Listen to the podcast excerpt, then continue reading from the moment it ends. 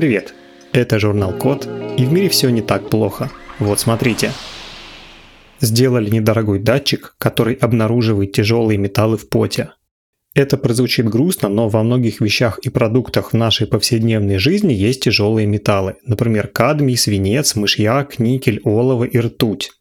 Они есть практически везде, например, в продуктах питания, аккумуляторах, косметических средствах, промышленных отходах, выхлопных газах, почве и воде.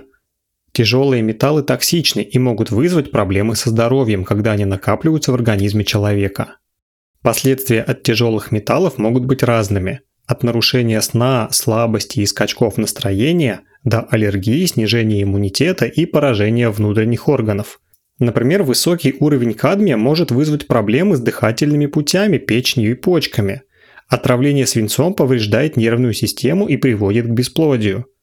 Организм выводит тяжелые металлы в основном с мочой и потом, но что-то остается и в итоге накапливается.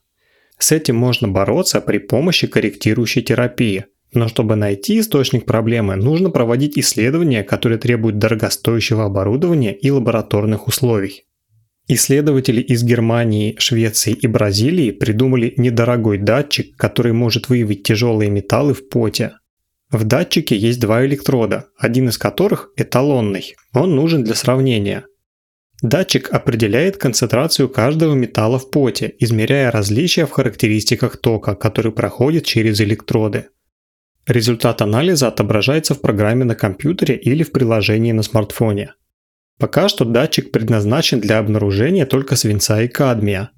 При испытаниях использовали искусственный пот, который обогатили этими элементами, и датчик их успешно нашел. Этот датчик прост в производстве и в использовании, его можно применять без специального обучения или каких-то особых условий. Главная мысль изобретения в том, что чем проще обнаружить накопление тяжелых металлов, тем больше людей получат необходимое лечение. На этом все. Спасибо за внимание. Заходите на сайт thecode.media и подписывайтесь на нас в социальных сетях. С вами был Михаил Полянин.